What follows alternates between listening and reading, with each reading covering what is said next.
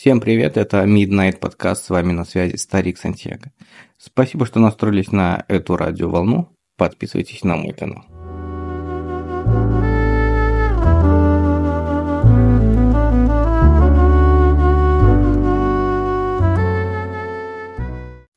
Горе от ума.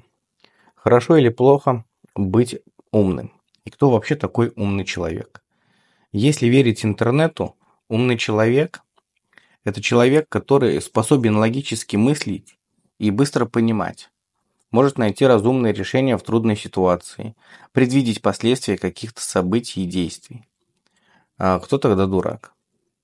Во-первых, дурак – глупый человек, тупица – тупой, непонятливый, безрассудный, то есть человек, поведение и суждения которого отличаются от принятой обществом нормы.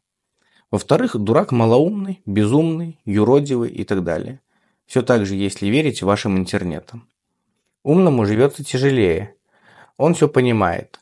Как ситуации, на которые нельзя повлиять из-за своей беспомощности, так и на важность выбора, которая стоит перед ним. Ответственность, которую он берет на себя, порой непосильная ноша. Винит зачастую себя в своих неудачах.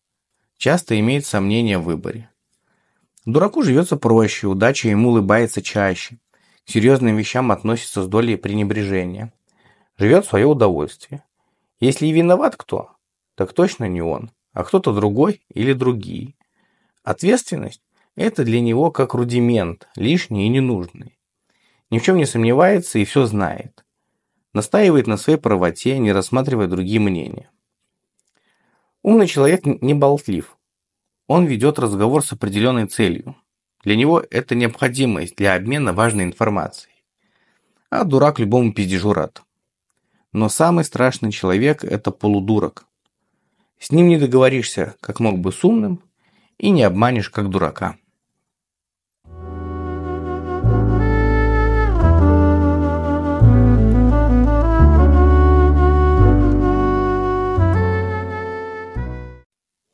Вы читали когда-нибудь законодательство? Кодексы, ну или вообще хоть что-то, что связано с юридической деятельностью, где прописаны какие-то законы, может, ограничения, что можно, что нельзя. Это же пиздец. Там ни хрена не понятно, что написано, хотя написано на русском языке. А ни хрена не воспринимается. Зачем писать так? Составлять такую ахинею. Неужели нельзя проще написать? Вот вам пример. 10 заповедей. Не укради, не убей и так далее. Все понятно и просто. А это, блядь, специально сделали, чтобы появились новые профессии. Юристы, нотариусы и так далее. Кто они и нахер они нужны? А нужны они для того, чтобы законы придумывать новые. И потом их пытаться объяснить простому человеку. Потому что обычный человек после пяти минут чтения этих блядских законов ни хера не понимает, нахер нужен этот сраный нотариус. Еще блядская печать для подтверждения. Он вообще никакого отношения не имеет к ситуации человека, в какой оказался сам человек. Например, наследство. Ну, блядь, надо его печать. А еще вдобавок, заплати за услуги. А точнее, за ту самую ебаную печать. Охеренная работа, дайте две. Вы вообще задумывались, какое число людей работает в этой сфере?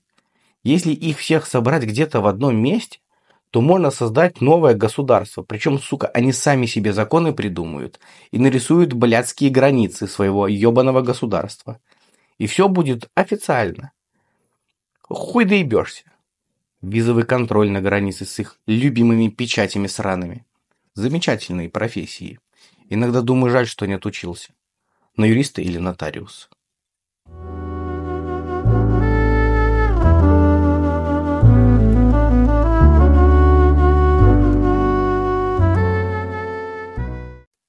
Законы. Их постоянно кто-то принимает, их постоянно кто-то придумывает. До сих пор не могу понять, нахера.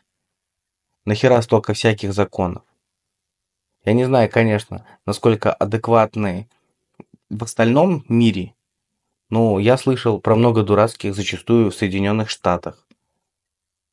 Там просто вообще пиздец, там такое нельзя, что адекватный и не додумался бы такое сделать. Но все равно законы принимаются, законы рассматриваются, иногда рассматриваются не один раз, а два-три. Неужели сложно придумать нормальный свод законов, в котором будет все кратко изложено, понятным языком, донесено, что можно, что нельзя? Я, я этого не понимаю, для меня это как-то чуждо. Я все пытаюсь добраться до законов всех нашей страны и почитать. Вот взять целый сборник один какой-то, Конституцию там, допустим, и прочитать. Но я не могу. Я не могу, потому что мне сил не хватает. Начать могу, закончить ни хрена.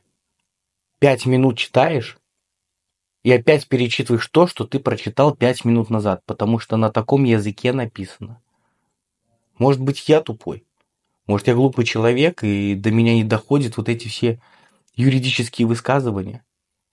Да на самом деле, если читать какой-то свод юридических законов, его, блядь, как какой-то иностранный язык, без словаря, без какого-то переводчика ты не сможешь понять разобраться, что хотят и как хотят и зачем хотят.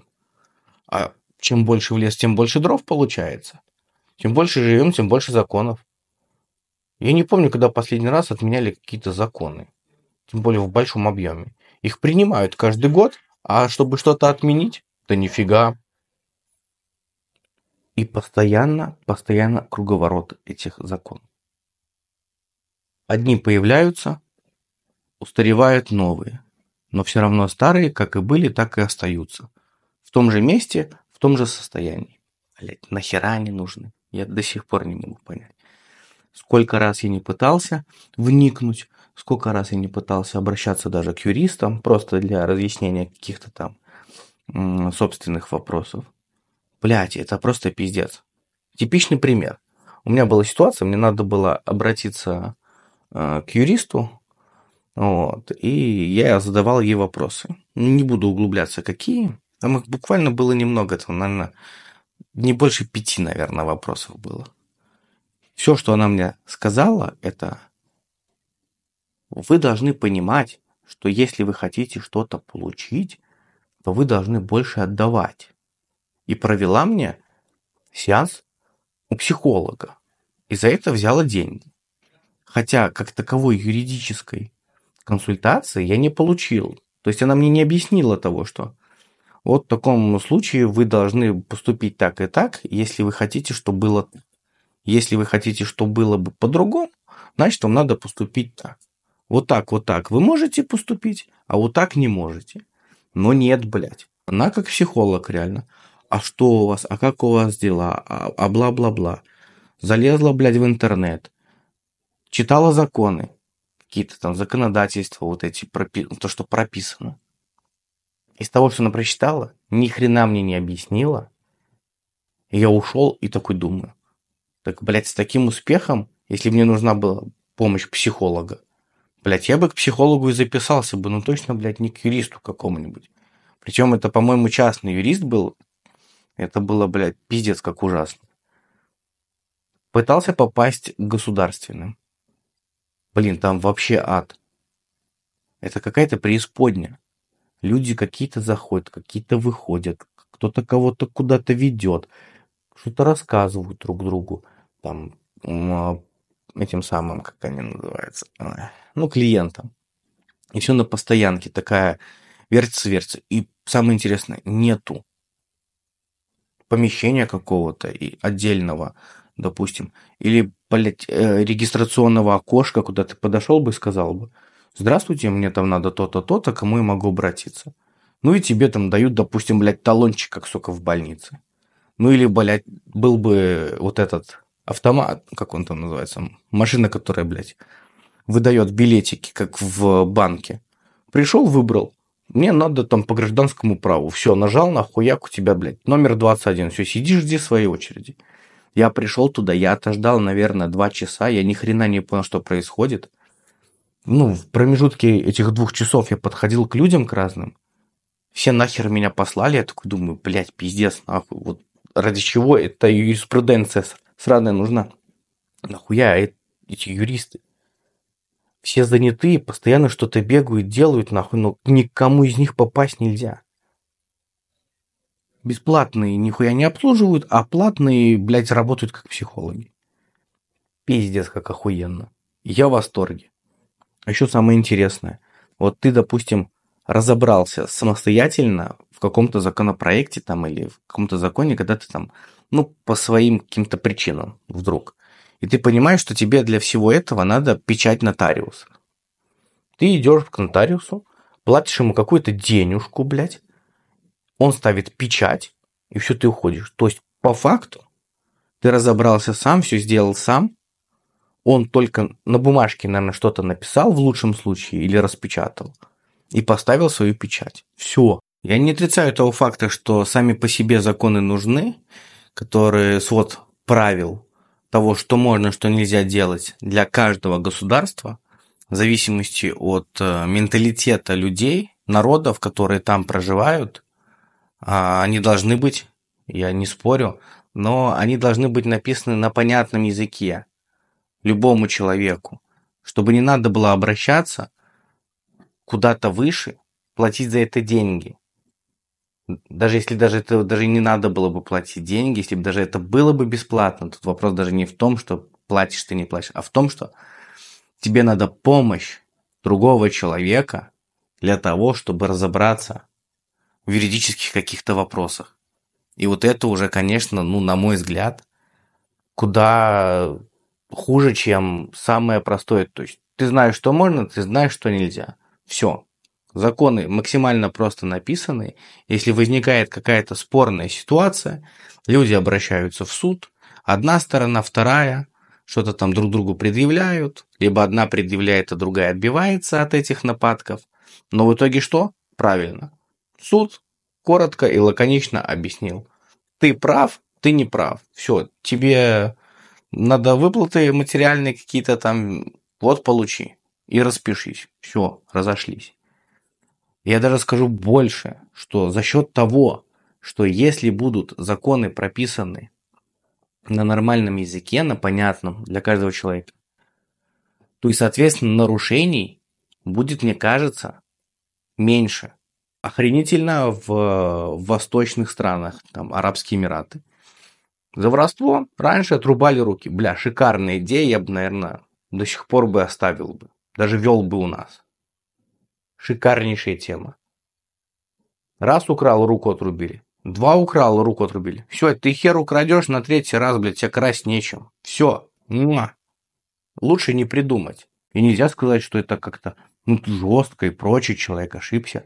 Если у человека есть руки, ноги, голова, и он осознанно, ну, все конечности и мозг у него работает в правильном направлении, нету справки, и он пошел на это осознанно, ну, да, считай это будет справедливой мерой. Если ты не пошел зарабатывать, чтобы кормить там себя, свою семью, а решил пойти якобы по простому пути, то да, конечности чих-чирик, и все, и добрый вечер. На мой взгляд, это было бы справедливо. Это всего лишь мое субъективное мнение, и никому я его не навязываю.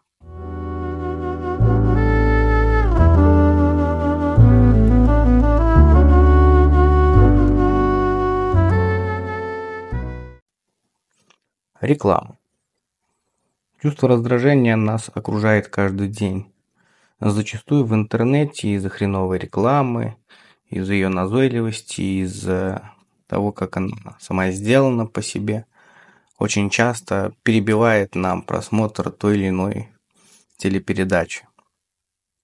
Если у тебя нет подписки на музыку, кино или нет подписки на какой-то видеохостинг, тот же самый YouTube, то и она тебя там тоже найдет. Реклама стала нас сопровождать абсолютно везде. На билбордах, которые стоят на улице, в телефоне, в телевизоре, в наушниках при прослушивании музыки, она везде. Она уже стала обыденной историей в нашей жизни. Не вижу чего-то плохого в этом, но и хорошего я, если честно, вижу мало. Алгоритмы показа определенной рекламы вышли на новый уровень. Если ты искал, например, корм для кота, то будь готов, что реклама на эту тему будет тебя преследовать пока не сменишь поисковые запросы. Поисковые запросы. Блогеры, стримеры, медийные люди получают за рекламу деньги, рекламируя разную продукцию и услуги. Реклама старается завоевать больше пользователей, больше потребителей в том или ином направлении. Я не против рекламы как таковой, в частности, если она креативная, если она интересная, да если она еще и полезная, да и юмор там присутствует, то, в принципе, это уже идеальная реклама, на мой взгляд. Тогда ее интересно смотреть. В таком случае такую рекламу можно отнести к шедевру. Такая реклама становится не раздражительной и назойливой, а наоборот интересной. Люди, потребители получают новую тему для обсуждения. В таком случае реклама справилась со своей задачей, я так думаю. Взять тот же фестиваль «Канские львы». Я раньше в нулевых, там, двухтысячных часто показывали, и она была э, очень популярная не как реклама для фестиваля, но ее показывали еще и по телевизору. Та же самая реклама Пепси, в которой снимались знаменитые футболисты того времени, звезды. Зидан, Роналдо, Рональдиньо. Она была интересна. Она была интересно создана, разработана, сделана креативно. Ее можно было пересмотреть, и не один раз. Но вот что интересно получается, что в обыденной жизни такую рекламу не увидишь в телевизоре сейчас, за редким исключением. Такую рекламу дорого делать. Никто не хочет э, заморачиваться и вливать большие деньги в ее разработку. И съемки те же самые. Хотя я думаю, от такой рекламы был бы толк. То, что она бы рекламировала, завирусилась бы в просторах интернета. И не только интернета, если бы ее показывали бы и на телевидении. Еще был бы больше охват пользователей. Навела бы суеты, и об этом говорили бы массы на самом-то деле. Да, я согласен, что реклама должна рекламировать товар или услуги, но не как саму себя. В лучшем случае мы можем увидеть обычную рекламу и, если повезет, неназойливую на просторах нашего телевидения на данный момент. На мой взгляд, реклама недооценена многими производителями. Как крупными, так и средними и мелкими. Хорошо сделанная реклама на вес золота. Но и стоить она будет так же, как золото. Правильно сделанная реклама поможет заявить любой компании о себе, привлечь внимание не только обычных покупателей, но и, возможно, других компаний, которые хотели бы поработать совместно. Эти компании могли быть и крупные, и средние. Но, к сожалению, на наших просторах очень мало спецов, у которых есть возможности, есть способности, желание делать достойную рекламу. Потому что это не так легко, как может показаться на первый взгляд. А возможно, реклама – это отражение тех самых покупателей и потребителей, той или иной продукции, которую она рекламирует. В любое время, когда она выходила, выпускалась, там были свои спросы. Соответственно, было свое предложение того или иного товара. И рекламировалась она, конечно, немножко креативнее, на мой взгляд. Но понятно, что раньше и деревья были выше, и трава зеленее. Но если сравнивать тех годов рекламу и сейчас, то, на мой взгляд, э, разница будет чувствоваться даже невооруженным взглядом. И в конце выпуска я бы хотел бы вам порекомендовать фильм для просмотра. Это фильм «Темные воды». Премьера его была в 2019 году. Возрастной рейтинг 18+. А, слоган у фильма «У правды есть свой инсайдер». А, коротко расскажу о сюжете. Адвокат Роберт Биллот выступает с обвинениями в суде против компании Дюпон. Эта компания десятилетиями уже цинично травит людей, загрязняя химикатами питьевую воду. Вот, он ведет это дело уже 19 лет. Вот, и на протяжении всего сюжета, соответственно, будете смотреть, получится у него, не получится как-то противостоять крупной компании, причем компания там действительно крупная, колоссальная. Ну вот. Сюжетная линия мне понравилась. А, все события, которые там происходили, проблемы, вопросы, которые возникали у главного героя, как он справлялся с ними, как он решал вопросы, искал выход из той или иной ситуации. Было впечатляюще, мне понравилось. Душевный фильм, я бы даже сказал бы. А продюсером этого фильма является Тимоти Бёрд. А сценаристом был Мэтью Майкл Карнхан. Э, у Карнхана достаточно большой список классных его работ. Лишь только напомню о паре штук его. Это «Глубоководный горизонт», «Большая игра» и «Война миров Z».